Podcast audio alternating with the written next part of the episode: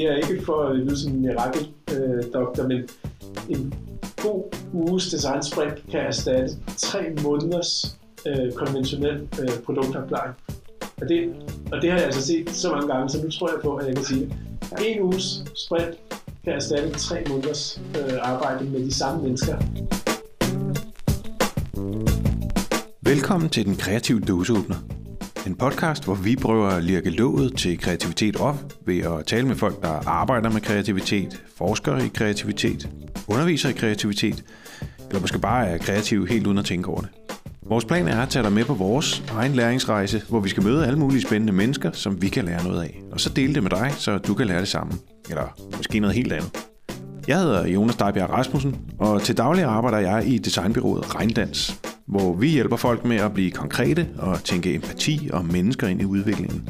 Om det så er organisationen, eller processerne, eller produkterne, der skal have en tur. Denne gang har vi besøgt Michael Mørk, der nok har det vildeste C V, jeg til dato har mødt. Han har blandt andet haft en finger med i spillet på Nokia toogtredive ti, Amazon Alexa og PayPal, og har taget en masse erfaring fra Silicon Valley med til Ørsted, hvor han i dag er i fuld gang med at implementere design som en vital del af virksomhedens udvikling. Og Michael har ikke bare en enorm pondus grundet sin baggrund, han har også nogle rigtig fede takes på, hvordan man kan få design til at fungere på alle niveauer i en stor organisation. Fra den spæde start i U X til de helt store linjer på chefgangene. Så hvis du vil have indblik i, hvordan du lægger en strategi for implementering af design gennem fire engagement levels og en skarp organisering, så hør med her.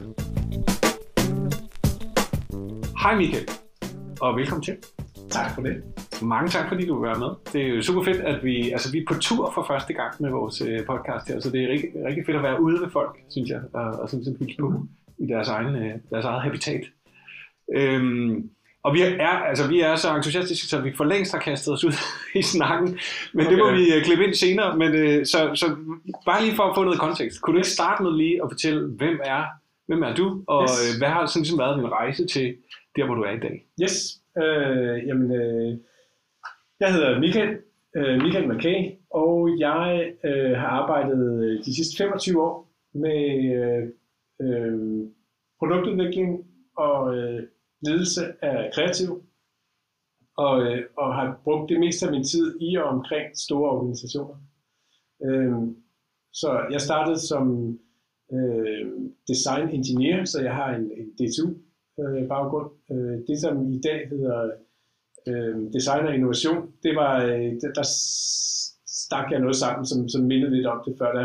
Øh, så noget, der både havde systematisk Øh, produktudvikling, og så, så meget kreativt, jeg kunne finde øh, på, det, på det tidspunkt.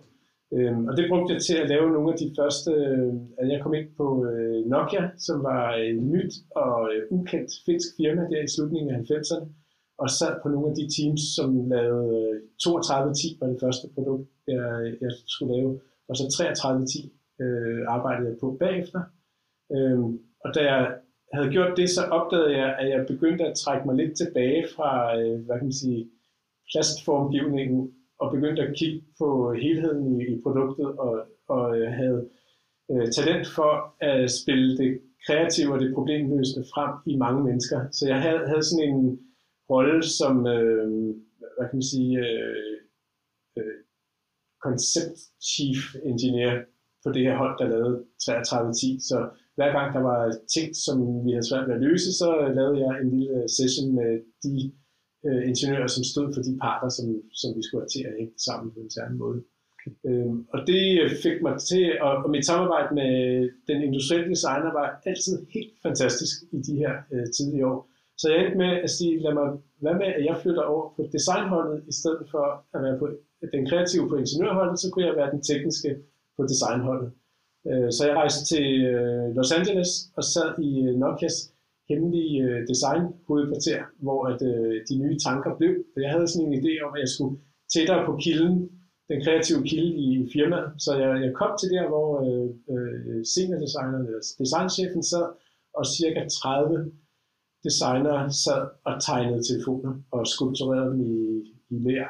Altså de var, de var meget automotive designere på det tidspunkt, altså meget omkring overflader og first read, second read, øh, altså det klassiske øh, formgivningsdesigner. Og jeg kom jo så med sådan en hvordan kunne sådan noget hænge sammen indvendigt, og øh, øh, hvordan skal vi producere det og sådan noget. Men der var ikke rigtig nogen bruger øh, advokat. Det kom først senere. Så rejste jeg tilbage til øh, København og øh, tog design med mig ind i øh, Nokias Københavns afdeling og byggede en lidt større afdeling øh, op. Øh, lavede et designteam, og lige så snart det var etableret, så byggede jeg et, øh, et øh, innovationsteam med ingeniører og designere og øh, forretningsudviklere og, øh, og U X-designere og, og andre, og begyndte at lave nye produktkoncepter til koncernen. Øh, og på et tidspunkt så leverede vi til omkring tres nye modeller om året, så vi, vi spyttede simpelthen nye øh, idéer ud. Men det var meget sådan, lad os prøve at lave en knap, der kan det her, eller lave, eller også lave en, en part, som når man drejer den halvt, så kan man det her. Så det var stadigvæk et, kan man sige, et hardware. Øh, og så begyndte U X at blive til noget, som man snakkede om, og jeg skiftede selv over og sagde, at vi vil, i stedet for at kigge på produktet, så lad os kigge på dem, der skal bruge produktet, og øh, forstå dem. Øh, og øh, da iPhone kom, så sagde jeg, men det, det kan jo ikke give ved med at gå det her. Øh, så øh, Jeg, jeg brød fra, fra Nokia øh, der i nul otte, tror jeg det var, og blev konsulent og øh, tog rundt og brugte mine kræfter, se hvordan det fungerede. Så fik jeg et opkald fra Silicon Valley, hvor de var ved at sætte et designledelsesteam til at, at redde en gammel internetgigant. Så jeg fik lov at sidde på sådan et ledelseshold i uh, Sunnyvale, California, med, uh, med andre designledere, de havde hentet andre steder i verden, og jeg skulle stå for en, at bygge designkultur op i Yahoo. Wow, cool. Det var, det var, det var helt vildt, og det gik heller ikke særlig godt, fordi øh, den C E O, der havde fået den gode idé, den dag jeg landede, efter lang tid, den dag jeg landede, blev hun sagt op, og så hyrede de en C E O, som heller ville klippe firmaet i bidder og sælge det. Øh, så det gik ikke så godt med den her, øh, men til gengæld var jeg kommet over. Så jeg tog videre til Amazon og fik lov at lede deres design studios for U X i Silicon Valley. Så jeg satte hold og byggede design studios og fik dem sat i gang med at arbejde på ting som Amazon Echo. Altså, og jeg hyrede den første voice designer, der lavede Alexa, som jo blev en stor succes siden. Og hentede nogle af de bedste design specialister i Silicon Valley og satte dem ind i sådan et uh, advanced U X-studio, hvor vi uh, tænkte fremad. Um, og da vi havde bygget det, så uh, flyttede jeg til eBay, som havde, uh, hvor at, uh, C E O'en havde fået en idé om, at design skulle ind og virkelig drive eBays fremtid, fordi det handlede så meget om bruger og brugerempati. Så han havde hyret John Maeda, den, øh, den gamle design, eller designikone fra M I T, øh, som ekstern øh, person, og så sad jeg som øh, designleder, øh, der repræsenterede PayPals øh, dele, og så var der en fra eBay og en fra nogle af de andre datterselskaber, og så i løbet af et, af et år sad vi og byggede øh, designkultur op for, for hele øh, eBay Incorporated. Og i løbet af den tid brød PayPal fra, og jeg rejste hjem igen, hjem til Danmark, og tog, eBay, eller tog PayPal-jobbet med og øh, arbejdede i et år til, hvor jeg var leder for alle PayPals eksterne øh, eller design-teams, der sad uden for U S A og rettede PayPals øh, produkter til, øh, til den, til den øh, internationale scene. Så jeg havde et team i, jeg, havde i, jeg tror jeg havde syv tidszoner, og, øh, og oplevede hvad hedder, arbejde via video, før øh, alle andre gjorde. Øhm, og, og lærte også, hvordan man kan arbejde med design, i, altså forstå at bruge design til at lokalisere produkter, og til at forstå kultur øh, ved hjælp af design, og, og probe med, med koncepter, og, og forstå om, omkring det. Øhm, og så skiftede jeg over til, øh, altså så sagde jeg op, det blev simpelthen for meget at rejse verden rundt på den måde, og øh, havde også lyst til at gå ud og arbejde med egne hænder igen. Øhm, så jeg øh, gik i gang med at bruge design thinking som øh, hvad kan man sige, management tool og, og bygget en praksis op sammen med et større øh, softwarefirma her og lavet sådan en accelerator øh, koncept, hvor at øh, øh, nye kunder eller potentielle kunder kunne gå ind og få en en uges accelerator, hvor vi kørte strategi og experience og forstå kunderne bedre, og hvilke produkter kunne man finde på at lave digitalt de næste øh, mange år. Og med en, en fantastisk øh, conversion rate, sådan så at det her software-selskab begyndte at altså kunne, kunne virkelig få mange øh, nye kunder på den måde. Og jeg, og jeg sad der og, og fik meget god hands-on for, for, for, forståelse om, hvordan man bruger design sammen med topledelse, og hvordan man både fletter jordnære øh, kundeperspektiver ind sammen med langsigtede øh, teknologi-roadmaps eller, eller forretnings-roadmaps. Altså virkelig der, hvor design, design-thinking fungerer godt. Altså det her. Så det, det fik jeg, det brugte jeg en fire år på at lave. Jeg tror, jeg lavede en, en, en session om måneden i fire år, og kom også ind og, og gjorde det øh, som konsulent i nogle større industrier, og til sidst så, så jeg, at, at Ørsted her var på vej til at bygge designer. Og så sagde jeg, her kan jeg endelig få lov til at prøve alt den her øh, erfaring, og som, som også har været lidt usædvanligt og været, været godt omkring. Øh, men i et firma, som jeg, øh, altså jeg, jeg, jeg er vild med, hvad det er, vi prøver at gøre her, det, det er Øh, historisk, og også et firma, som ikke vidste, at de havde brug for at designe, men hvor jeg sagde, det her, det, øh, det, er så, det er så anderledes, og selskabet har brug for at forandre sig så meget, så at design vil virkelig være, være en fordel øh, i firmaet. Men jeg, jeg, jeg kom ind uden at, at, at øh, det var de færreste, der vidste, hvad design egentlig var her, da vi startede for, øh, for tre år siden. Og jeg synes det også, det går langt ned ad en design. Mm. Men, men der, der er et eller andet omkring design, som om ikke andet, så, så har vi et, et rammeværk, som kan indeholde kreativitet. Og det er der ikke særlig mange andre øh, øh, rammeværk, som gør. Ej. Og det vil sige, øh, at design kan i hvert fald hjælpe os meget af vejen. Altså bare det, hvordan kan man få professionelle, kreative ind og arbejde i, et virks- i, et, i en virksomhed som Ørsted. Det, det, altså, øh, Der er, ikke, der er ikke rigtig plads til skuespillere, eller musikere, eller malere. Så det her med at få designer ind, det er en af, en af de få åbninger, hvor man virkelig kan få folk ind, der er professionelt kreative. Fordi man kan jo selvfølgelig godt have kreative i, i regnskabs, altså i bogholdere, eller der er rigtig mange, der er kreative i ingeniørfaget, men, men de er nok ikke ansat til at være det mm. på samme måde, som designer i hvert fald kan være. Ikke? Ja, de ser heller ikke sig selv som det, når man Nej. snakker med dem, selvom... Altså vores, i virkeligheden havde vi også sådan en tese om, at alle, alle er jo kreative på ja. et eller andet niveau. Så, så løser du problemer hele tiden, og hver gang du gør det, så er du kreativ på et eller andet niveau. Og så er der nogen, der gør det på madpakker, og der er nogen, der gør det på ja, præcis. Ikke?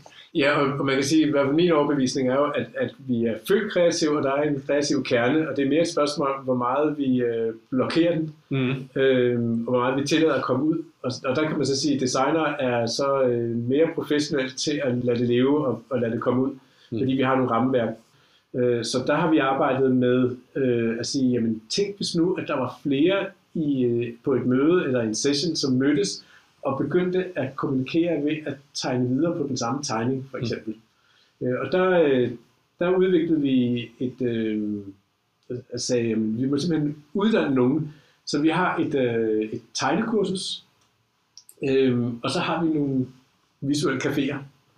Øh, og tegnekurser, det er sådan et, hvor at, øh, det er helt ba- basis, som siger, at hvis I kan lave en trekant, en firkant og en, og en cirkel, øh, så kan I tegne alt. Ja. Og det laver vi så i caféer, hvor vi så øh, øh, shaper det op, og kan se, at det begynder at rodfæste sig ganske langsomt. Øh, og, og det, som, som vi har gjort meget fra øh, jeg kan sige, Ørsted Designs side, er at broadcaste tegninger og plakater, og også ting, der ikke er produceret sådan fuldstændig færdigt, altså tegninger, der ser meget håndlavet ud. Mm.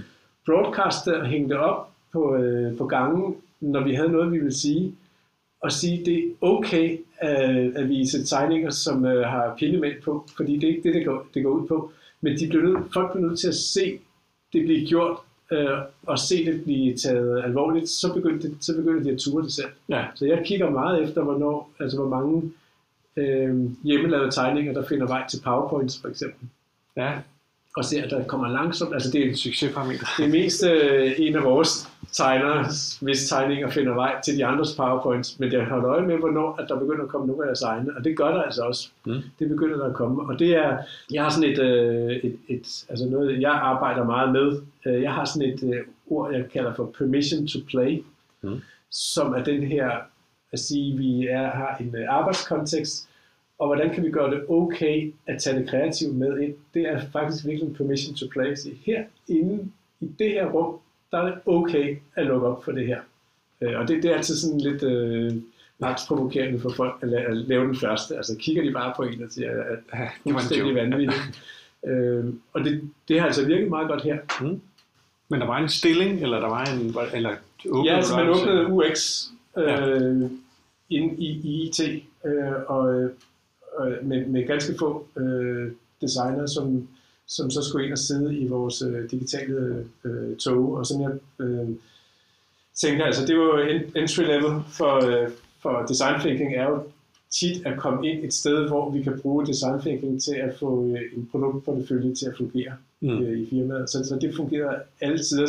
Vi fik styr på U X, øh, altså fik U X-rollen øh, vokset op, og så satte et design thinking øh, strategisk hold Til at, til at lave, hvad kan man sige, digital øh, øh, modning af digitale koncepter, så man kunne begynde at bygge dem. Mm. Det var det, det første, vi, vi lavede her i, i øh, første sæson. Jeg, jeg ser jo lidt hvert år som en, som en sæson. Altså det, det, det har jeg virkelig fået taget med mig fra Silicon Valley, at, at øh, der skal man ikke tænke meget mere end et år ad gangen, sætte sig en mission, og så sige, hvad skal vi nå i år? Så gør vi det, og så ved årets slutningen, så kigger man rundt, kigger op og siger, hvad skal vi så nå næste år? Ja. Er det i det her firma eller et andet firma? Altså, ja. så, så, sådan, sådan fungerer det. Nå. Inde i mit hoved. Ja, ja, spændende. Okay, fordi hvad, hvordan, nu vi har været i flere store organisationer, som vi også talte om sin, øh, tidligere, som, som kæmper en bragkamp for at få det her til at fungere, fordi tit er der sådan en, øh, øh, der kan godt være en topledelse, der siger, det er det her, vi skal. De ja. har måske oplevet det, eller de, de har læst uh, Harvard Business Review, eller nogle ja. af de der, der begynder at presse på, at det, det er fremtiden. Ja. Øh, og der er også nogle ildsjæle nede på bunden, men det, det lykkes bare stadigvæk. Ja. Der er en masse mellemlag, der bare ikke fungerer, og nogle K P I'er, der måler forkert, og, og sådan ligesom noget kultur, der står imod. Mm. Hvordan kan man tilgå sådan noget? Er det, hvordan går du til sådan en? Ja, altså jeg, jeg gør det meget... Jeg har jo fordelen af, at jeg arbejdede i organisationer, som var gennemsyret af, at design var til stede, og vi, vi kunne bruge det. Altså i, i, i eBay havde vi tre hundrede og halvtreds øh, U X-designere, og havde altså en, en ret stor mængde øh, designere. Og i, i, øh, i Amazon havde vi øh, et hundrede og tyve designere bare i digital products, hvor jeg sad. Øh, så, så der var en ret stor og meget veludviklet designkultur. Så det, det jeg gør, det er, at jeg siger, jamen, I skal have fat i nogle designledere, som ved, hvordan det, hvordan det også kunne være, eller hvordan det kan være, når det er fuldt rullet ud, fordi at, at der er så meget, der er så mange modsatrettede signaler, og det, er, det, er, øh, det kan godt føles meget kaotisk, når man starter sådan noget op, fordi man ved ikke, hvad for nogle af alle de her signaler skal vi, øh, altså hvad for nogle af alle tiltagene skal vi øh, satse på, og øh, hvad, hvad, hvad skal vi egentlig gøre først, og hvad er det egentlig, vi prøver at opnå med det her, fordi hvis det er noget, man har læst i, i, en, i en artikel, så ved man faktisk ikke, hvad det er, man, hvilken værdi man, man kan få. Man har bare hørt, at det, det skulle egentlig fungere ret godt for nogen. Så det, det er meget noget med at få det internaliseret, og så sige, jamen, det virker godt her, i stedet for, at der er nogen, der siger, at det virker godt der. Og det, det er det, som man tit får, når man, når man tager en konsulent ind, eller et konsulenthus ind, og siger, vi har fået til at virke der og der og der, jamen, I er jo ikke, de er jo ikke os. Mm. Vi er ikke sikre på, at det virker her. Øhm, det vi så gør her, det er, at vi, øhm, vi har så... Vi, altså ideen er, at vi, laver, vi bygger en designorganisation, eller et designteam, som Ørsted kan bruge. Og, og, og vi startede med at komme ind og sige, at vi var en del af den digitale produktion. Så vores, altså, vi, vi kalder det for engagement level one, mm. øh, bare for at holde os lidt på engelsk. Øh, men så design thinking... Øh, niveau et, det som, hvad kan man sige, øh, øh, den første etage, vi kom ind på, det handlede om at blive, øh, at hjælpe med at få den, den digitale produktion til at fungere. Så vi har nogle U X'er, og så lagde vi så et lag af, af sige, design thinking øh, især lige, øh, lige før U X'erne rigtig kom i spil, hvor man sagde, hvad, er, det, er det et produkt eller en service eller en organisationsændring, som er svaret her. Mm. Altså før vi overhovedet ved, om det er et produkt, så ja. kan vi også bruge design thinking, men det er stadigvæk i sådan en digitaliseringskontekst. Mm. Øh, så det er, det er blevet til, altså i agilsprog, en, en, en modning af vores ethics. Mm. Hvad er der egentlig, der er i den her øh, hypotese, og, og hvad skal det egentlig blive til, og, øh, og hvis der skal bygges noget, hvad er det så for en, en, noget, der skal bygges, og kan vi det, og, og den slags. Mm. Så det, det var vores øh, engagement niveau et. Øh, vi kunne så se, at jo mere vi lykkedes med det, så var der nogle business owners, som var dem, som stillede opgaverne, som sagde, øh, hov, vi, I har faktisk også nogle andre problemer, som ligger før, altså som er et andet sted end digitalisering.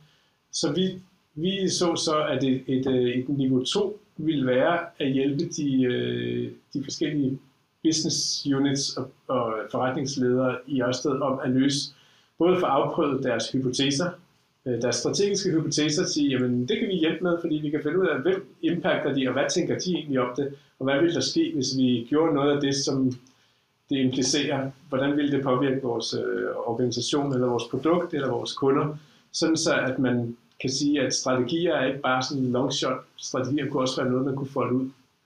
Øh, så det, det har været vores øh, niveau to, øh, som vi lagde mærke til, at det kunne vi kun få lov til, at vi fik, vi fik invitationer til niveau to, når vi havde lykkes nok med niveau et. Mm.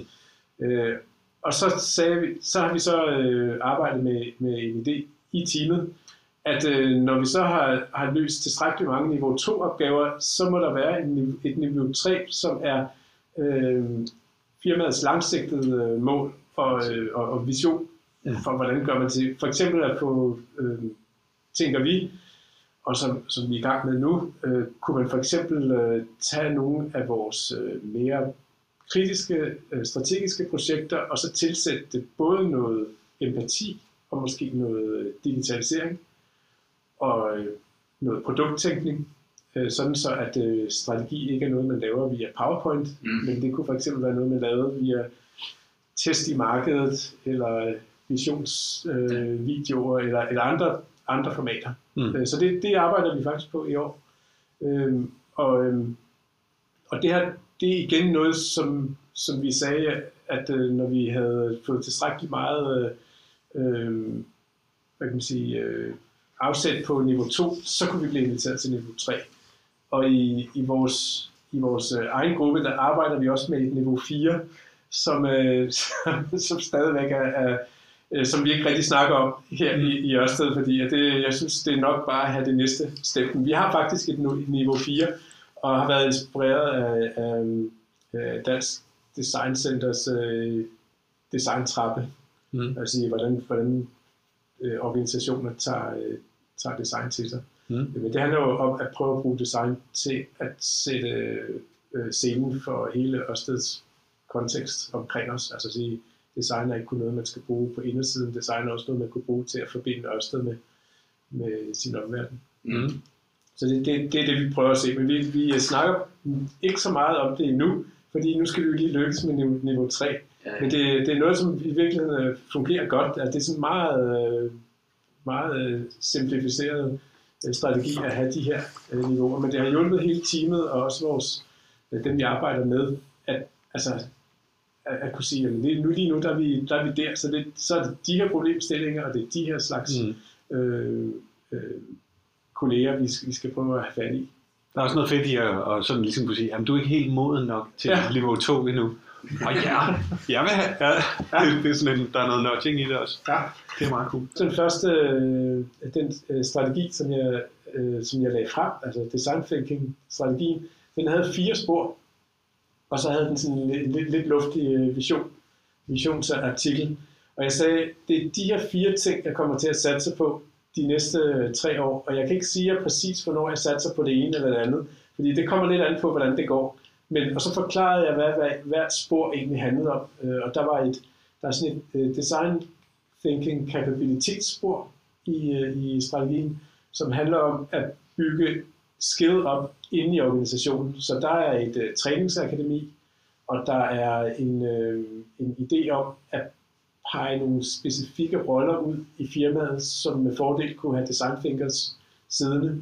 Øh, og så er der en community of practitioners, sådan så at dem, der er blevet trænet, øh, hvis de ikke får lov til at bruge design thinking, så bliver de så frustreret, så de forlader firmaet. Og mm. det, det er jo altså statistisk øh, bevist.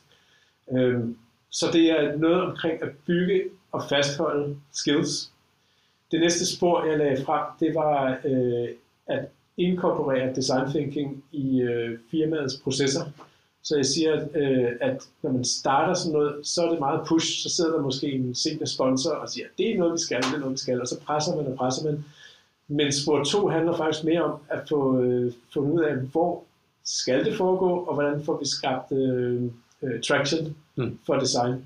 Og det var ved at kigge igennem vores agile proces, og kigge igennem, hvordan laver man forretningsudvikling, hvordan laver vi teknisk udvikling, og stimulere til, at uh, øh, på det tidspunkt ville det være en fordel at lave noget research, her kunne man lave noget konceptudvikling, her kunne man lave noget andet, sådan så at det efterhånden blev indbygget i vores processer. Mm. Og incorporation øh, af design handler også om at få et designsystem, sådan så at design kan blive professionaliseret, øh, så vi har øh, professionelle designere, der har en god værktøjskasse og har et godt designsystem, og som har gode designprincipper at arbejde for, sådan så vi får en professionel stab, som, som kan lave godt arbejde. Så det er det, som øh, spor to handlede om.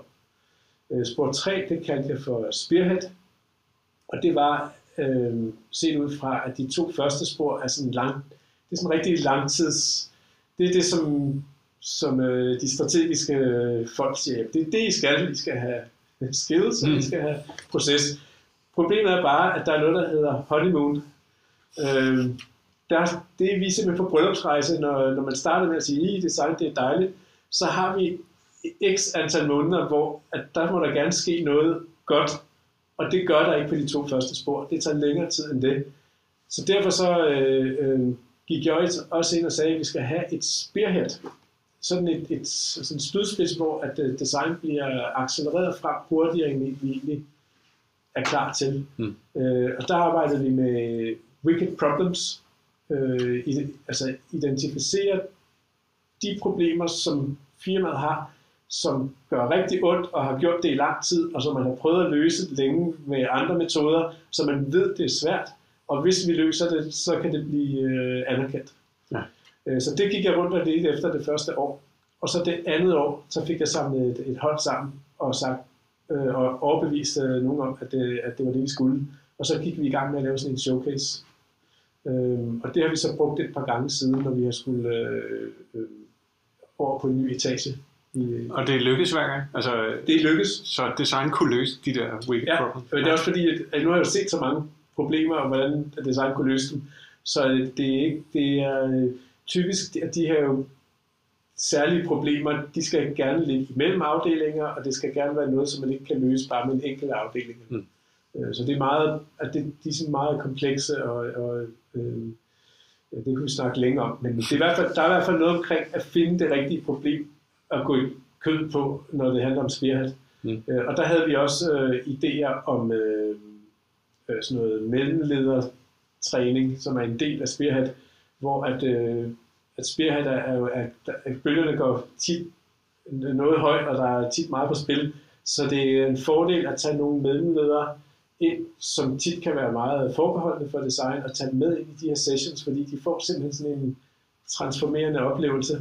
Så man kan faktisk bruge de her sessions til uddannelse af ledere til at forstå, hvad design egentlig også kan være. Mm. Udover Harvard Business øh, ja, hvad det i virkeligheden er. Hvad det i virkeligheden kan være. Ja, ja. Inden i de her, hvor at, øh, som ser meget kaotiske og meget særlige ud, men som også kan give nogle resultater, som de ikke havde drømt om. Øh, altså, øh, det er ikke for at lyde som en mirakeldoktor, øh, men en god uges designsprint kan erstatte tre måneders øh, konventionel øh, produktopklaring. Og det, og det har jeg altså set så mange gange, så nu tror jeg på, at jeg kan sige det. Ja. En uges sprint kan erstatte tre måneders øh, arbejde med de samme mennesker. Mm. Så det føles, det føles som relativt stort øh, line-up, man skal have på de der, den ene uge. Til gengæld så er det stort set det samme hold, som skulle arbejde i tre måneder på den gammeldags måde for at nå de samme erkendelser og få det samme momentum. Ja. Øh, og, og det er, når først ledere og mellemledere ser det, så, så er det klart. Ja. Men før da, der, der lyder det der helt utroligt, og sådan ja. lidt, som vi snakker om, at det var, der var noget mystik forbundet med det. Hvordan kan man gøre det? Jamen, jeg har en til en den samme erfaring. Altså, ja. Det er helt crazy, som alle, der er, alle er faktisk lidt skeptiske, inden de går ind i de der processer. Ja. Og alle kommer ud med armene over hovedet. Altså, og siger lige ja. præcis det der, det tager tre til seks måneder for os at komme til det her yes. punkt normalt. Men man kan så til gengæld sige, nu, nu, nu snakker vi de der, det var, det var tredje spor, yes. fordi det jeg også oplevede, det var i de der mange år, hvor jeg brugte design thinking og solgte de der uge, ugeforløb og sådan noget, at der, at der er også noget, der hedder øh, design thinking Monday morning hangovers, og det er mandagen efter design thinkerne og cirkuset er taget videre, til et nyt sted hen, så hænger alle de der post-its, som så så rigtige ud om fredagen, og det var bare yes, og det var helt rigtigt, og det er lige det. Så mandag morgen, så kigger man på dem igen, og man kan for først sætte nogle underlige ord, og, og det er håndskrevet, og de, man forstår ikke særlig meget af det. Og hvad skal vi nu? Så i virkeligheden, så meget af den der, de der forankringsspor handler om øh, at, at klare hangovers og få noget, noget forankring, fordi det andet, det er sådan meget, øh, øh, altså, Mm. Øh, one shots. Ja, det, det er sådan noget, der bare det, det, ja, det, det varmer op lige der, og så, så bliver det sporet relativt hurtigt koldt. Det fjerde spor, vi har, det er design spaces, så det er infrastruktur omkring øh, design. Det er at få, altså nu sidder vi i sådan et mødelokale, som kan øh, bookes øh, i halvtimes slots. Her kan man ikke lave en en uges design sprint. Man, man kan ikke engang booke det her mødelokale i en uge træk. Der, det er altid fyldt af et eller andet, og så sådan noget som at finde, finde fysisk rum til design, og også digitale værktøjer til design. Det to, da vi startede, har vi sådan en intake proces for at få sikre sig, at de værktøjer Ørsted bruger, at de også er sikre, og en rigtig leverandørforhold og sådan noget. Så vores intake proces tager op mod tolv måneder, tolv til atten måneder.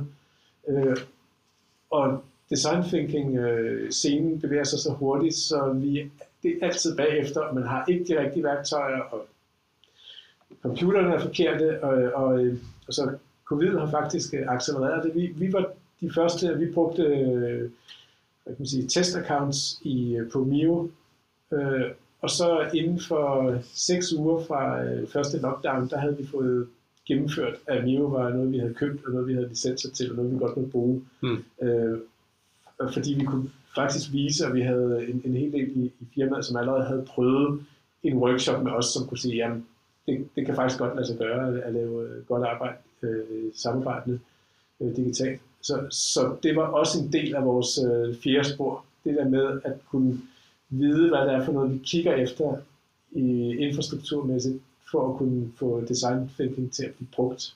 Mm. Så det er de fire spor, vi brugte. Hvordan, fordi det der hangover-koncept der, ja. det er jo noget, vi også altså, i den grad kæmper med, og ja. det er enormt svært for os nemlig at få lov til at blive, og få lov til at blive ved med at være med, netop fordi vi er jo altid eksterne, ja. ikke? Og det, og det lyder heller ikke som om, at det er eksterne, I bruger jo, så det er, hvordan, men hvordan samler I den op, hvordan sørger I for, at de der hangovers, de bliver...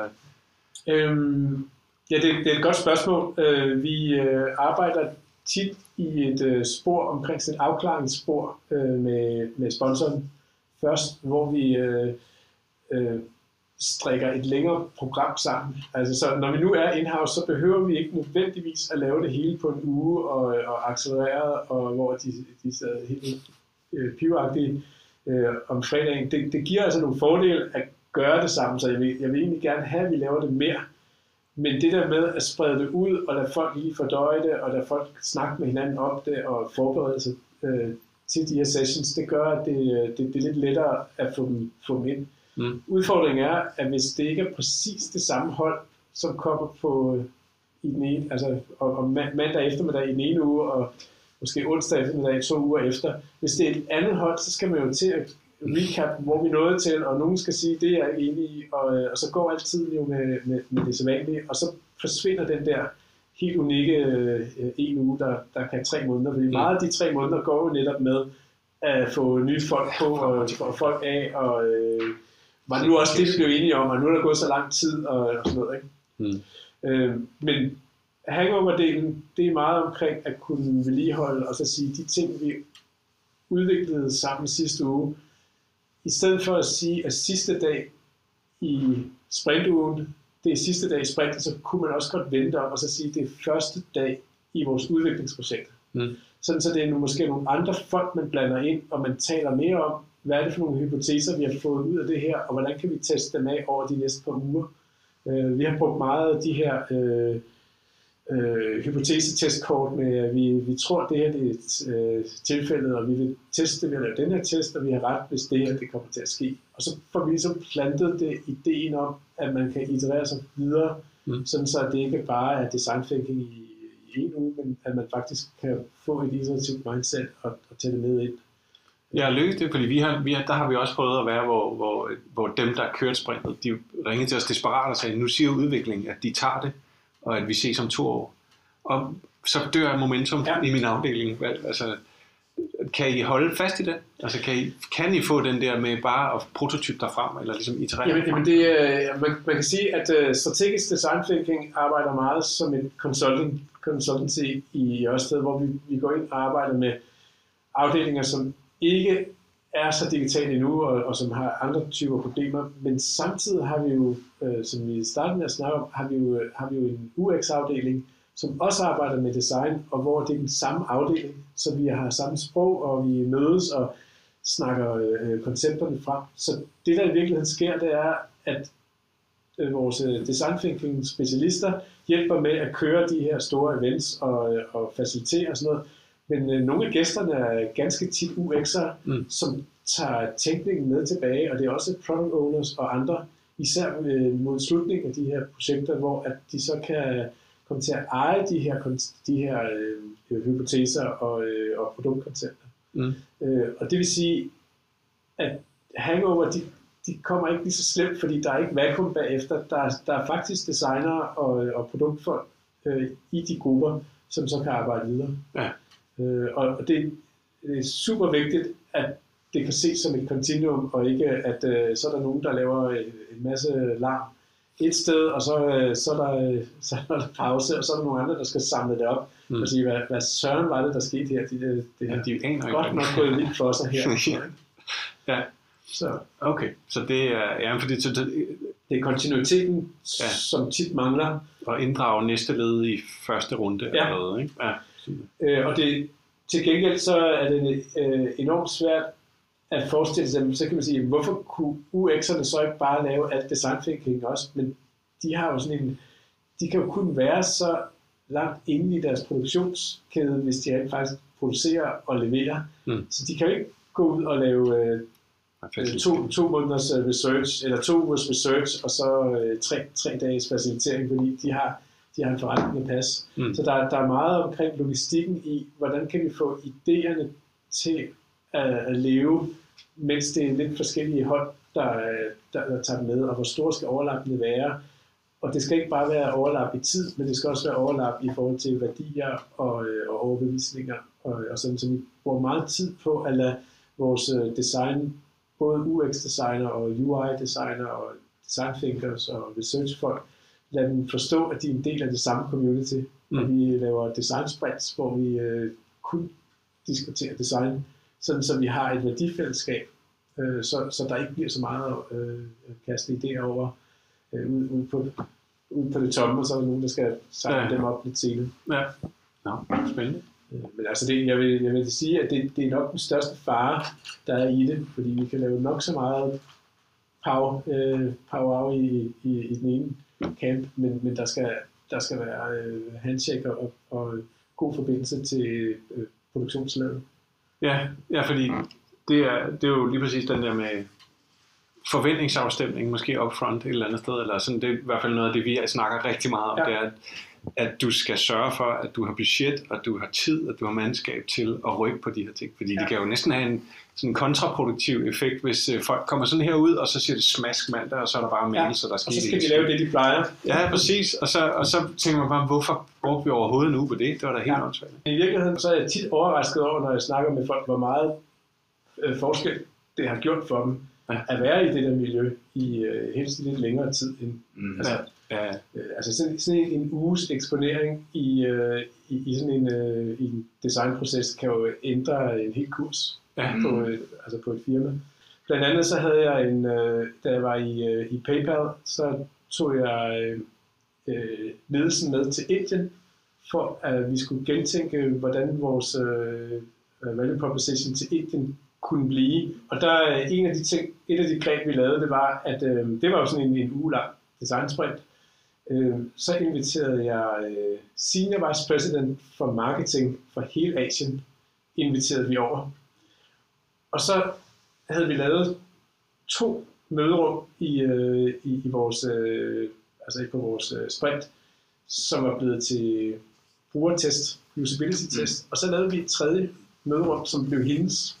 Sådan så, at efterhånden som de her koncepter blev lavet, øh, vi havde femogtredive øh, øh, lokale indere legnet op, som kom dryppende i løbet af hele ugen der, og som blev ved med at komme igennem, for, til, så vi kunne teste af. Mm. Hun sad og testede både øh, nuværende marketingskoncepter og også øh, nye produktkoncepter af, og hun kom ud og sagde, men det som vi troede, det handlede om, det handler det i hvert fald ikke. Tak for det. Ja.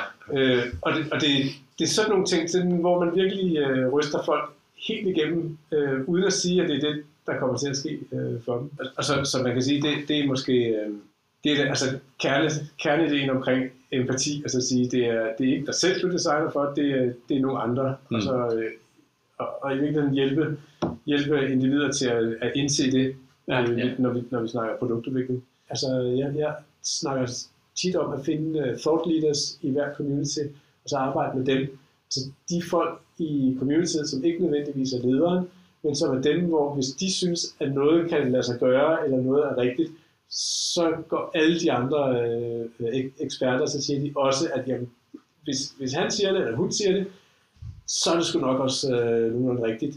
De findes i alle organisationer, mm. og at have en næse for, hvem er det, I, i de forskellige fagligheder, som vi skal have fat i og arbejde med os, øh, er, er måske nogle gange vigtigere, end hvad vi laver på workshoppen. Så er det at få de rigtige folk ind, og det er ikke, at det er ikke lederen nødvendigvis. Nogle gange, nogle gange er det, øh, men, men mange gange er det ikke. Og det er sådan en hunch-ting, eller det er en detektiv-ting, eller hvordan, hvordan øh, det er en kæmpe organisation at afdække på ja. Den måde. Er der så noget research upfront på... på den afdeling, skal arbejde med for at finde frem til de mennesker, eller er det en snak med lederen, eller hvordan, hvordan sætter ja, det? Altså, vi laver tit sådan et signalement, hvor jeg siger, at vi har brug for en fra jer, som er lidt sådan her, jeg, jeg kalder dem ikke for thought leaders, eller øh, nogen med, med bredt faglig following, men jeg siger, det er sådan nogle, som er sådan der, og de er tit sådan her, og øh, det kan godt være, at de er lidt skjult sådan her.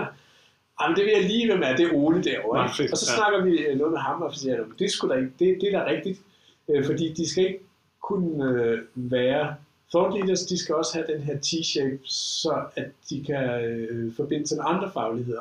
Så det er det, den dybe forankring tager vi meget seriøst, at det skal være nogen, som rent faktisk kan repræsentere en faglighed, mm. så, som er vigtig, men så også, at de har en, en, en fleksibilitet og en åbenhed, så de kan samarbejde på tværs. Mm. Øh, dem er der ikke så mange af. Jeg synes, at I D E O skrev engang, at det var omkring en til to procent af sådan en ingeniørpopulation, som, et, som er ikke T-shape, og det er dem, vi skal have fat i. Ja. Så det er noget med at finde dem, og så øh, jeg tager tit en snak med dem, eller øh, vores tager sådan en forsnak, og vi kan godt finde på at invitere nogen med til en workshop, hvor de ikke spiller hovedrollen, og se, hvordan, hvad de synes om det, før vi tager dem ind, og, øh, og lader dem spille en mere øh, tydelig rolle. Så det er meget omkring sådan et, altså vi ser det meget som, at det er en scene, eller det er en, det er en arena, jeg, jeg tegnede. Jeg siger, at design thinking arena, det er ligesom sådan en, det er, der er sådan en, en plads inde midt i firmaet, hvor at det er altså ikke alle og enhver, som, som, som, som, som har brug for, eller som, som vil trives ved at hoppe ind på den arena, men, men nogen fra hver af, af publikumssektionerne skal gerne ind, ja. Så vi kan få alle repræsenteret, eller i hvert fald de vigtige vigtigst repræsenteret, og, og meget af, meget af, hvad kan man sige, ledelsen af, af, af sådan en størrelse, det handler om at vide, hvem skal egentlig i spil, og hvem skal ikke i spil, og hvornår skal de i spil, og hvad, hvad skal vi sige til dem, og hvad skal der egentlig foregå derinde. Mm. Så, så hele det der, at etablere det som om, at, at man var Altså nogle gange føler jeg lidt, at det er mere som en, en, en teaterdirektør, der sætter nogle skuespil op og siger, hvad skal der egentlig til for, at det her det kan folde sig ud? Ah. Og casting snakker jeg meget om. Altså hvordan caster vi en god? Det kan for eksempel være en, en arkitekt, altså en teknologiarkitekt. Øh, hvilken til den rolle, den skal spilles i en uh, workshop, men hvis der er mange arkitekter, hvem er så den bedste at kaste ind? Altså, mm. hvad, hvad skal de vide, og hvor, hvor fleksible skal de være, hvor stærke skal de være, hvor meget skal de forstå uh, vores uh, leverandørlandskab i forhold til vores egen udvikling og sådan noget. Ja. Har I så sådan en hel uh, kartotek over T-cellerne, skulle jeg lige sige, T-personerne? Eller, vi, vi, har, eller det, vi, har, vi har ikke skrevet dem op, men vi har, vi, har, vi har en ret god fornemmelse af, hvem inden for de forskellige, som spiller rigtig godt med, og de kommer faktisk også tit til og siger, hvornår skal vi med her? Ja, fedt. No. Øh, fordi det er jo, det, for dem, som, som, øh, som spiller godt inden, inden på arenaen, der er det jo, der er det jo virkelig øh, altså, nærmest re- reason of being ja. For dem. Øh. Og hvordan, altså fordi jeg tænker, spiller det ind i det med at være kreativ? Altså, er det fordi, de er mere kreative end andre, eller er det en, har det noget med kreativitet at gøre? Ja, altså, jeg tror, jeg tror, at de fleste af dem, som spiller godt på arenaen, de er kreative, og de, det er tit, de nærmest bliver lettet over, at inde, derinde på arenaen, der får de lov til at spille deres kreativitet ud, hvorimod de sidder med en kæmpe bremse på øh, i det daglige. Mm. Så der, det er tit, vi ser en lettelse fra dem, som virkelig øh, godt kan lide det, de siger, ah, endelig. Og, og, og jeg snakker faktisk tit med, med, med, med folk om, at, at øh, nogen siger, at det her det er en underlig måde at arbejde på, men jeg siger faktisk, at det her det, det, det er en rigtig arbejdsmåde. Og alt det andet derude, hvor vi skal rapportere, og vi skal gå til statusmøder, og vi skal alt det der, som ikke flytter, flytter bundlinjen, det, det er virkelig noget, vi må leve med. Og især kreative, de kan virkelig dø i de der processer, og når de så kommer ind i sådan en flerdags proces, hvor at det er det er empati, og det er kreativitet og kreativ problemløsning, og det er konceptudvikling, og det er prototyping og storytelling. Det er bare alle mulige sider. Det synes bare det er fantastisk, fordi at det er bare friktionsløs kreativitet, vi har lavet for dem. Mm. Så det er meget noget med at sætte scenen og så lave sådan et flow, hvor hvor de øh, øh, og hvor man især har sikret sig, at de, de sådan, deres mindset passer til det, så de ikke bliver over, overvældet eller frustreret over, især når vi går divergent og siger, at øh, vi skal ikke, vi skal ikke forelske os i én løsning, nu skal vi lave de næste to timer, skal vi lave tyve løsninger. Ja. Det kan folk, der er målsøgende, det kan de blive meget frustreret over. Ja. Øh, og det var der mange af. Ja, og det, og, og det skal der også være. Ja. Øh, det er jo nok det, vi skal have flest af, altså målsøgende og, mm. og, og, og folk, der op, opretholder systemet, men, men, men i de her, de her cirkler, vi slår, slår an her med, med for eksempel bruge design thinking, det er jo lige, lige præcis der, hvor vi kan sige, at vi har brug for at gentænke den her del og den her del, og det gør vi ved, at vi går lidt videre og laver what-if-scenarier og, og mm. mange ting. Ja, ja det er det, vi, vi snakker altså om det der med, at alle, næsten alle har bare den der, her er et problem, når man så går de i løsningsmode, det skal bare gøres sådan ja. Her. Hvor, hvor noget af det, som design thinking kan, er at tvinge folk ind i et rum, hvor man bliver ved med at være i åben ja. Fasen. Ikke? Altså den der øh, altså fravær af løsning, Øh, og det, det er derfor, at jeg, jeg, jeg kan rigtig godt lide øh, for eksempel de her ugelange øh, sessions, hvor jeg kan gå ind øh, om tirsdagen og sige, i dag snakker vi overhovedet ikke øh, om løsninger, eller øh, der er det kun idéer, yeah. eller øh, om mandagen, i dag er det kun problemstillinger, i dag skal vi have så mange problemstillinger på banen, og vi skal sortere dem, og vi skal gøre alt muligt, men vi skal overhovedet ikke snakke løsning. Mm. Og det, er, det kan være, det, det er jo lidt ligesom at, at, at binde hænderne fra ryggen, og så er folk, ja, hvis de er vant til, at de øh, nærmest kommunikerer ved hjælp af løsningsidéer, hvad man kunne bygge sådan en, eller hvad hvis man gjorde sådan, eller hvad hvis man øh, og siger, det må, det må du faktisk ikke snakke om i dag. Det, er, det giver sådan et, et vakuum i begyndelsen, og så kan det give en, i virkeligheden en, en frihed, så man kan begynde at, at komme forbi det der løsningsparadigme. Ja, det er også tit, vi oplever tit, det er sådan der, hvor folk, når de har været der, et lille stykke tid, så begynder de at opdage, at den første løsning, de tænkte på, måske faktisk ikke var den bedste. Ja. Der kan komme andre, som er bedre eller anderledes, yes. eller får dem et andet sted. Jeg, jeg siger det, nogle gange så, så har jeg sagt, at øh, løsningens stemme, den taler så højt, så, og problemstillingerne, det er noget, der bliver visket ud, mm.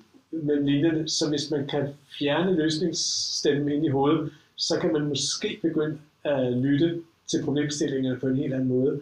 Men der er mange, som går ind, altså folk, der, der har den der løsning, den blæser løs ind i hovedet på dem, så de, alle, der, alle bruger øh, udsagn, det peger de op imod den løsning, de har, og siger, ja, det der, ja, det, det er godt udsagn, fordi det passer til det, jeg har i hovedet, og det der, ej, det passer sgu ikke så godt. Jamen, det der, det passer rigtig godt, ikke?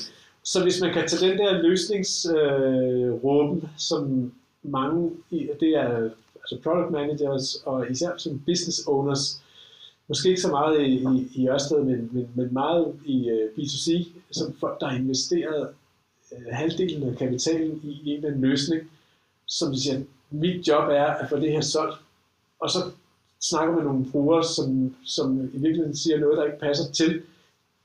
De har virkelig svært ved at få den der løsning, men hvis nu de kan få løsningsstemmen væk, så kan man høre de der, de der visken, som måske kan hjælpe den der løsning. Ja. Så der er meget omkring det der med, at det er forskellige proportioner, og hvis man så kan tage en hel dag, hvor man siger, i dag skal vi slet ikke snakke løsning, så er det lettere at holde det væk, end at sige, i den her time skal vi ikke snakke løsning. Ja. Eller, eller I må prøve at lade være med at tænke på løsning, så kommer det jo ind hele tiden. Ja, ja.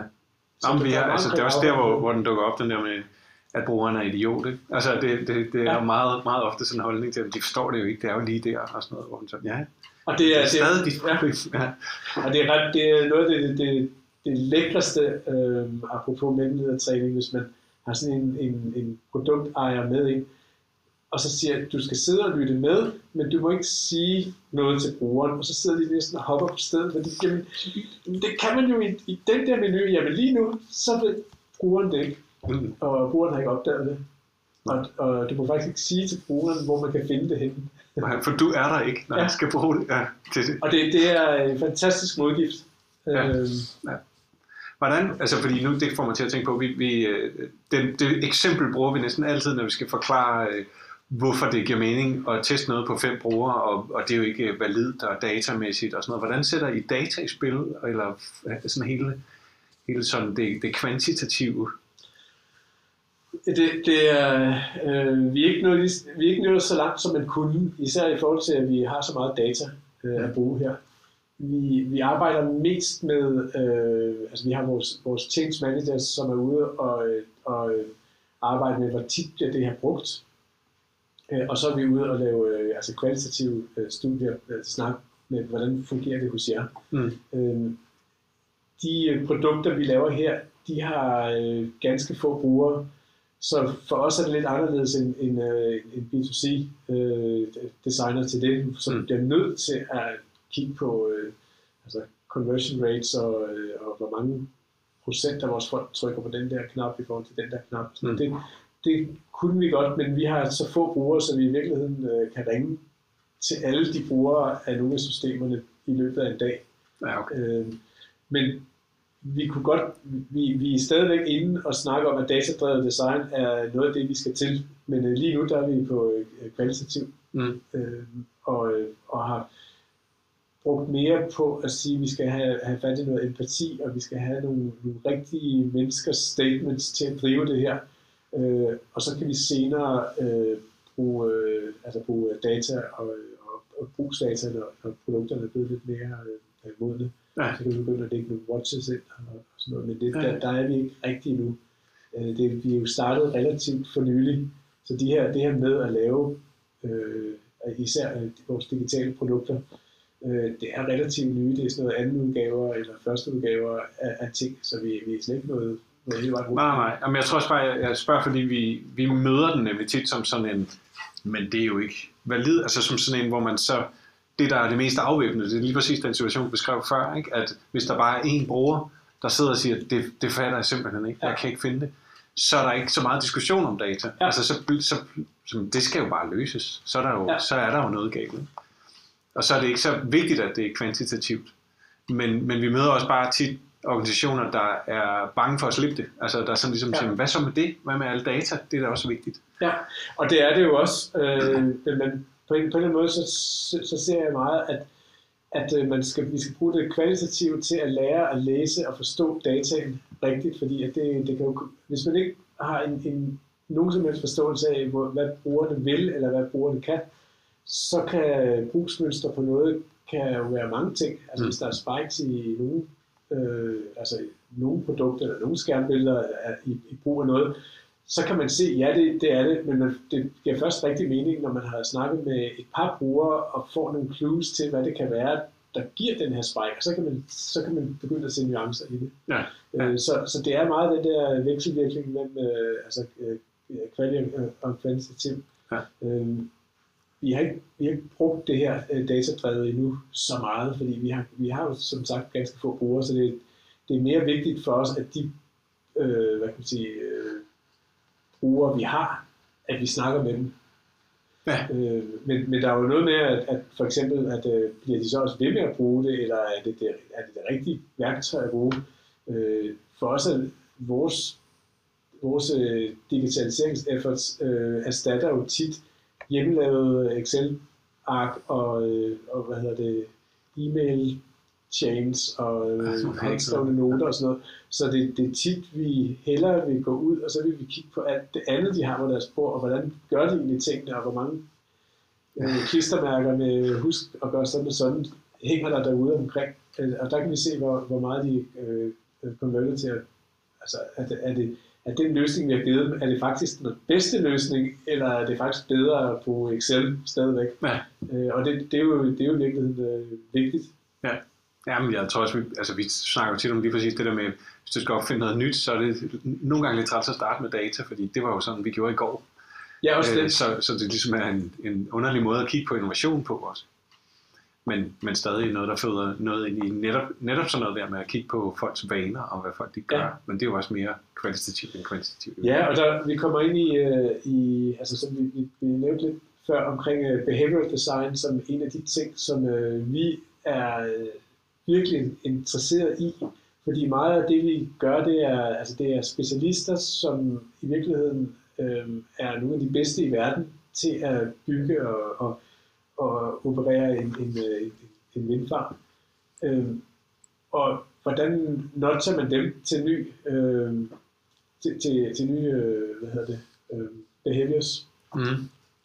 Øhm, og kunne man i virkeligheden erstatte noget af vores designarbejde øh, og så lave simplere designs og så bruge mere krudt på at nudge folk til at bruge de simple løsninger i stedet for at vores, vores at det klassiske, at den måde et designteam gør, det er jo at, at lave op på designet, så det bliver endnu bedre, eller øh, passer noget bedre, men i virkeligheden at kunne fastholde et design, og så bruge mere krudt på at, at, at, at lave behavioral design øh, om bag. Så den der bundling af at sige, øh, ja, vi har nogle generative designer, men så har vi også nogle behavioral designer, og begynde at se et designteam som en blanding af de to, mm. øh, er faktisk ret interessant. Ja. Især i sådan et enterprise-setup, som vi har. Ja. Jeg tror også i virkeligheden mange andre steder, at, at det kunne være interessant, og i stedet for at separere, at sige, at change managerne, de går ud og laver deres behavioral design, når vi er færdige her. Det giver jo slet ikke mening. Nej, nej, nej. Okay, så bare lige for, for at prøve at holde lidt uh, sporet yes. her. Nu har vi uh, sådan vævet lidt omkring kreativitet, og det er sådan ligesom en, en grundting i det. Men hvad er kreativitet for dig? Ja, det, altså i virkeligheden er det jo, er det jo grundlæggende en, en evne til at sætte ting sammen på nye måder, eller skabe helt nye ting. Så, så for mig er det, jeg, jeg snakker meget om, at man har måske en uh, grundlæggende kreativitet, at man har en evne til at være kreativ, er måske i virkeligheden bedre end at sige, at det er kreativitet.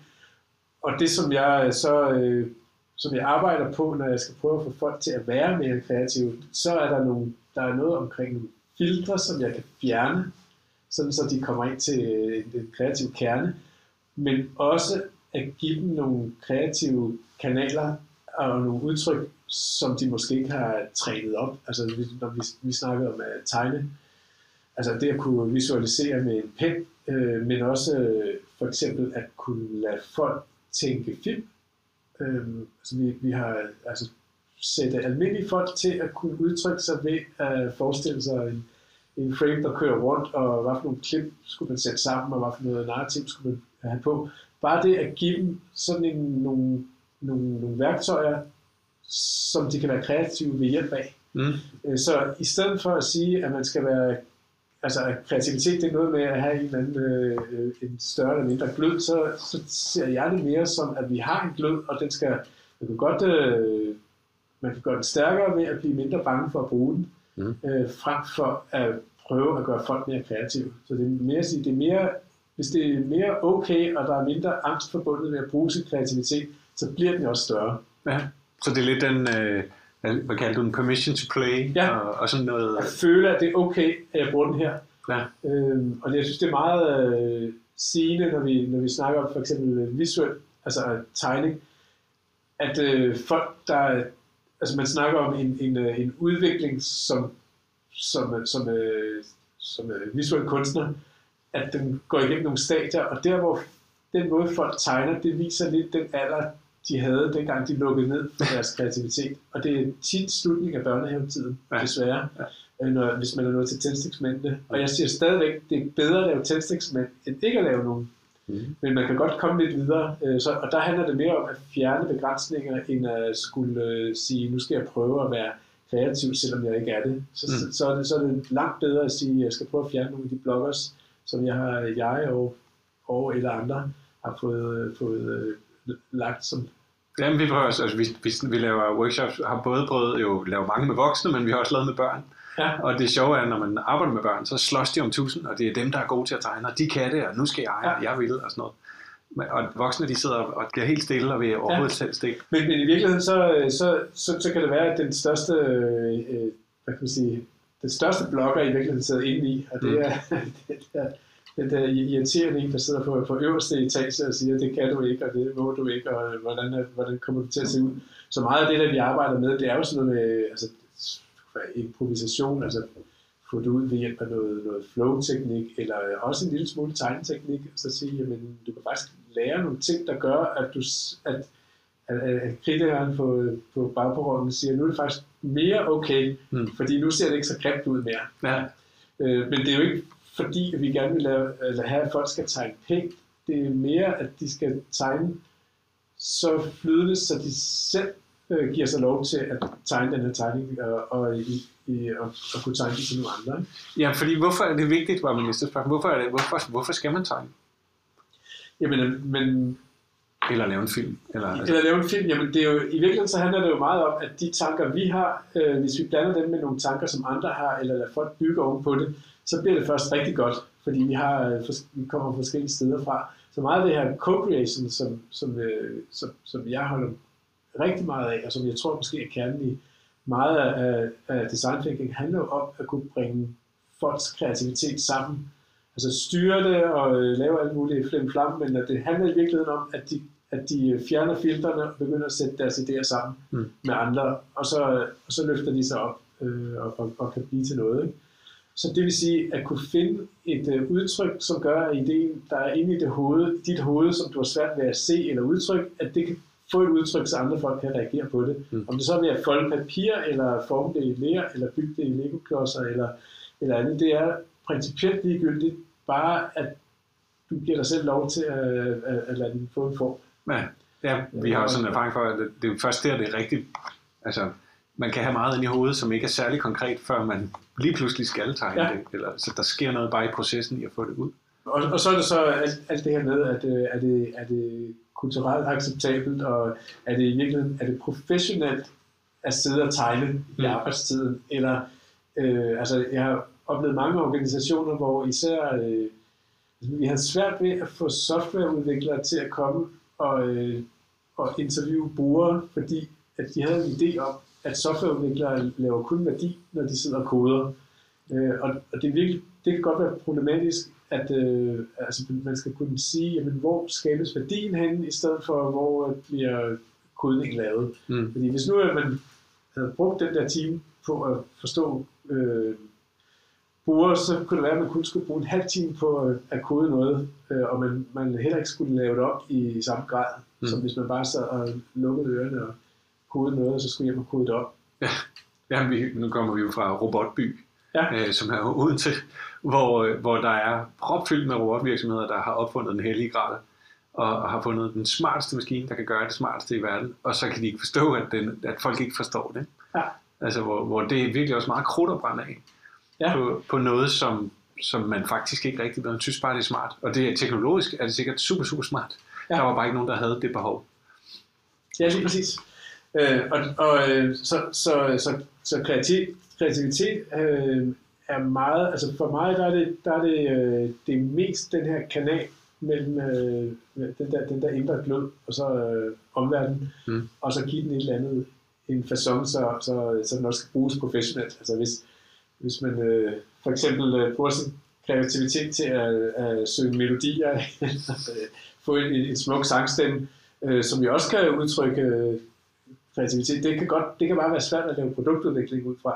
Ja. Så er det så lettere med, meget lettere med, med noget, der har en form. Ja. Hvad, hvad, hvordan, øh, hvordan hjælper du folk med at fjerne de der filtre? Er det primært det her permission to play og give dem nogle værktøjer, eller har du også nogle metoder? Eller noget? Øh, jamen altså sådan noget som for eksempel, der, der er meget at øh, et af tricksene er at øh, for eksempel at lave noget underpinning med noget, noget teori, altså sådan en eller anden form for allowance, så man kan sige, at denne her psykolog sagde sådan i atten hundrede noget, og det her det, det rammeværk handler jo virkelig om det her, mm. og vi har bygget det her på den og den og dens idéer, sådan, så der ligesom er sådan lidt Øh, en, anden, en anden professionel course, så folk ikke føler, at nu går de med på, på hvad som helst. Mm. Ja, det er den ene. Øh, den anden, det er at få det gjort simpelt, og så få skabt noget, noget hvor de kan se værdi relativt hurtigt, eller se en forandring relativt hurtigt. Mm. Så det ikke er noget, hvor de skal investere for meget ind i det usikre, før der kommer et eller andet payback. Ja. Så det er tit, vi laver sådan noget, hvor at der kommer payback meget hurtigt. Så altså, om man, hvis man har et stort problem, så kunne man klippe en lille bit problemstilling ud, og så kunne man løse den først. Øh, og så kunne man sige, gud, var det, det var bare det, vi skulle. Okay, så er vi klar til den store. Ja. Øh, og så er der så øh, doing, altså hvor at vi viser, at det, at det er okay at gøre det. Sådan så der for eksempel er en professionel øh, person, som siger, det her, det har jeg gjort i tyve år, og det virker rigtig godt, og jeg har lavet det og det og det. Gud, jamen, så vil jeg, så tør jeg også. Altså, ja, eller har været i alle øh, virksomheder i Silicon Valley. I mange virksomheder, og så gjorde vi også der. Altså, ja, altså, det, det, det, det, det hjælper meget, bare lige for at få skubbet folk ud over kanten til, at de giver sig selv lov til at, at være en del af det der ja. øh, space. Ja. Øh, så, så det der, altså professionalisere det, men også måske sætte en, lave en ramme, hvor det ser, hvor det, templaten siger, at ja, nu skal jeg stå her og, og, og, og råbe. Så må jeg hellere gøre det. Mm. Bare, altså hvis det ser lidt professionelt ud, og det, det ser mere intentionelt ud, så har folk lettere ved at, at, at gøre det, end, end hvis, hvis der ikke var noget, hvor de skulle øh, drive selv. Ja, ja. Det, det kræver meget mere, hvad kan man sige, øh, overbevisning, ja. Hvis det skal komme helt indenfra. Ja, ja okay. Øh, hvad, hvad gør du selv for at holde dine egne evner, eller kreative evner? Øh, tegner, øh, jeg maler en hel del. Okay. Og så øh, kan jeg godt lide at øh, snakke med kreative mennesker. Ja. Diskutere bare design med, og, og, og kunst og sådan noget med, med, med mange. Jeg synes, det er fantastisk. Også bare mødes i dag og snakke, ja. snakke om det.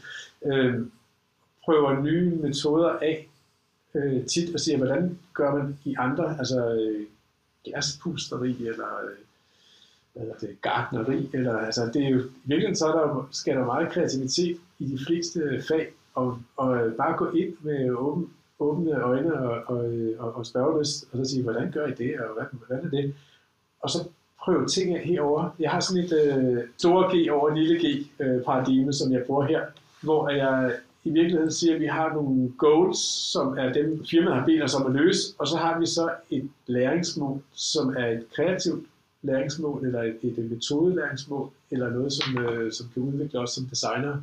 Så jeg har faktisk en hel liste over ting, som jeg godt kunne tænke mig, at vi øh, prøvede af, eller gjorde. Så hver gang vi får en, en opgave ind ad døren, så bundler jeg den sammen med, med, med noget. Så siger jeg, det er lige en, øh, hvor vi kunne få prøvet det her af. Nå, så hver eneste projekt, vi laver, er også et, et lille smule et eksperiment i, hvordan kan vi få aktiveret noget, noget som vi har været inspireret til at gøre ja. I et stykke tid.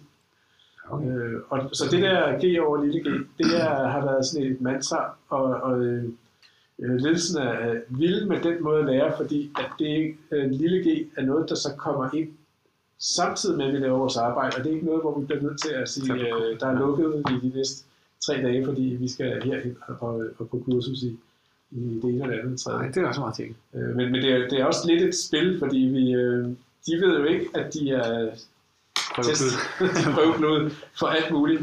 Øh, og det vi går heller ikke ind med helt uafprøvede ting. Vi har jo firs procent velafprøvede, hvor vi har en, en faglighed omkring det, og så kommer vi tit ind med et eller andet nyt, som gør, at det bliver super spændende for os. Og ja. der, der, er ikke, der er ikke to øh, sprint, som er helt ens, fordi vi hele tiden kommer med et eller andet. Har I så sådan en pulje, hvor I alle sammen kommer af, mand, jeg så det her, eller har I sådan et bagkatalog? Vi har, vi har et bagkatalog over ting, vi gerne godt kunne tænke os at lære. Øh, designgruppen mødes, altså hele vores community mødes øh, nogle gange om året i et designsprint, hvor vi snakker, hvor kunne vi godt tænke os, at design skulle hen, og øh, vores praksis skulle hen af, og folk kommer med inspirationsting. Øh, men Det, det er jo, altså, G over lille G øh, øh, paradigmet handler jo også om, at det ikke nok bare er at se det på YouTube eller gå til en konference, men bliver nødt til at altså, rent praktisk at, at tage det ind og prøve at duede det for os, eller duede det ikke for os, og hvis det ikke duede, kunne vi få det til at due, eller skal vi bare sige, det, det er måske mere for nogle andre. Mm. Øh, men men det, det, det er i hvert fald en måde at, at få den her nysgerrighed og foranderlighed med ind i, i deres en praksis, som, som ikke må stivne, ja. Og som altid skal, skal øh, lave, altså man skal lære lidt af alt det, man laver. Og det, det, det der paradigme i hvert fald, det har det hjulpet os ja. Ret meget ned. Nå, men vi nærmer os så småt, at ja. øh, hvis jeg lige må slutte af med at spørge, hvem, er, der, er der nogen eller noget, du er meget inspireret af lige nu, og hvorfor? Jeg vil sige, der, der er jo nogle, der er jo ligesom nogle, der er nogle fagligheder, som jeg er inspireret af. Det er måske ikke så meget firmaer, men der er nogle ting, som forskellige firmaer gør, eller forskellige organisationer gør, som jeg er inspireret af. Den der måde at se det her på, kunne være interessant. Mm.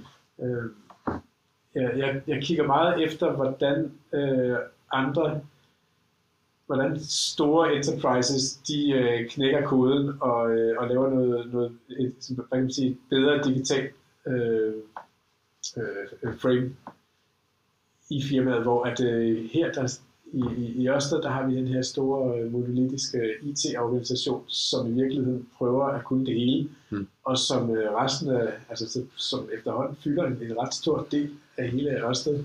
Og jeg kigger meget efter andre virksomheder, hvor at det lykkes at få øh, diffunderet den digitale øh, tankegang ud, så det bliver til en del af hele firmaet, i stedet for at det er sådan en ligesom sådan koncentreret reservat. øh, og der Der er, det er forskelligt. Der er både, altså jeg brugte jo, har brugt meget tid i forskellige industrier, og for eksempel i, i PayPal-tiden, i fintech-branchen, der var øh, digitalt meget mere en del af alle. Og i stedet for at sige, at, øh, at digitalt det er ligesom øh, et I T-paradigme, så at, kan man jo tænke digitalt omkring sin forretning, eller omkring sin organisation. Hvad kan digitale midler gøre anderledes, i stedet for at bare erstatte de processer, vi mm. altid har brugt med noget, der er digitalt. Mm. Og så øh, i stedet for hele tiden at kigge på Silicon Valley og sige, åh, hvis jeg bare var ligesom Amazon, eller hvis jeg bare var ligesom nogle andre, så siger jeg, jamen, jamen det, det er fint nok, men der er nogle ting, som Amazon gør, som vi også skal gøre her. Mm. Og det er inspireret af at sige, øh, jeg bruger for eksempel meget, øh, jeg snakker om Amazons press release, som, som øh, som jeg blev trænet i at bruge, da jeg var der, hvor at når man starter et nyt produkt, eller et ny service, eller bare et nyt projekt, så skriver man den pressemeddelelse, som Amazon skal gå i luften med, den dag det bliver offentliggjort. Nå, fedt. Øh, og det, så, altså, øh, og, og det, det bruger man faktisk tid på. Produktchefen, før der kommer nogen som helst grants, i form af at få udviklerteam, eller få øh, tid i en fabrik, eller noget som helst, så skal vedkommende have skrevet en plausibel pressemeddelelse, som er autentisk, og som ledelsen siger, det kunne vi godt tænke os at læse. Det, vil vi godt det her produkt vil vi gerne. Sådan vil vi gerne se ud der og der. Mm. Og hvis man laver noget op i et projekt øh, i Pivot, så skal man skrive pressemeddelelsen op, og så skal man læse og se, om man stadigvæk har lyst til at være der. Og hvis ikke, så kan man øh, slå det hele ned. Øh, og sådan en praktik, Den er, den er måske en, en smule firkantet, men det er virkelig noget, som jeg kan huske, at det var en af de helt store ledetråde der, som gjorde, at man kunne arbejde, altså rulle så hurtigt frem, som, mm. som Amazon gør, og, og være sådan øh, altså nærmest brutalt til tider, fordi man havde sådan nogle ledtråde, som man troede så meget på, og så bare sagde. Ja, det er meget vigtigt. Altså vi, vi var jo nogle gange sådan en, øh, om seks måneder, når vi kigger tilbage på det her projekt, og det var en buldrende succes, hvorfor var det så det? Men det der er næsten endnu mere konkret. Det blev meget altså, konkret. Det er meget, meget fedt, ja. ja. Spændende. Så, så nærmer vi os der, hvor jeg gerne vil høre, er der nogen, du tænker, det kunne være spændende, øh, vi stillede de samme spørgsmål? Jeg synes jo, at jeg synes, det ville være rigtig spændende for jer at have en snak med en øh, producerende kunstner. Mm. Altså en af vores, øh, for eksempel en af vores store filminstruktører, øh, eller en, en af vores store forfattere, og have en lignende snak, fordi de er jo et andet sted i produktudvikling, men de lever af, af det, der er kreativitet, har langt større øh, footprint hos dem.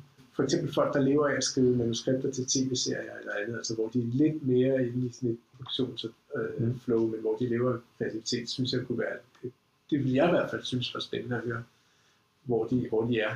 Ja. Altså så i, øh, om det er sådan, det, sådan en, en erfaring, en prise, eller om det er nogle, nogle af de mere øh, øh, unge, som Som, som, som lever af at vride sådan noget ud, men, men på kommando. Det synes jeg kunne være sindssygt spændende. Ja.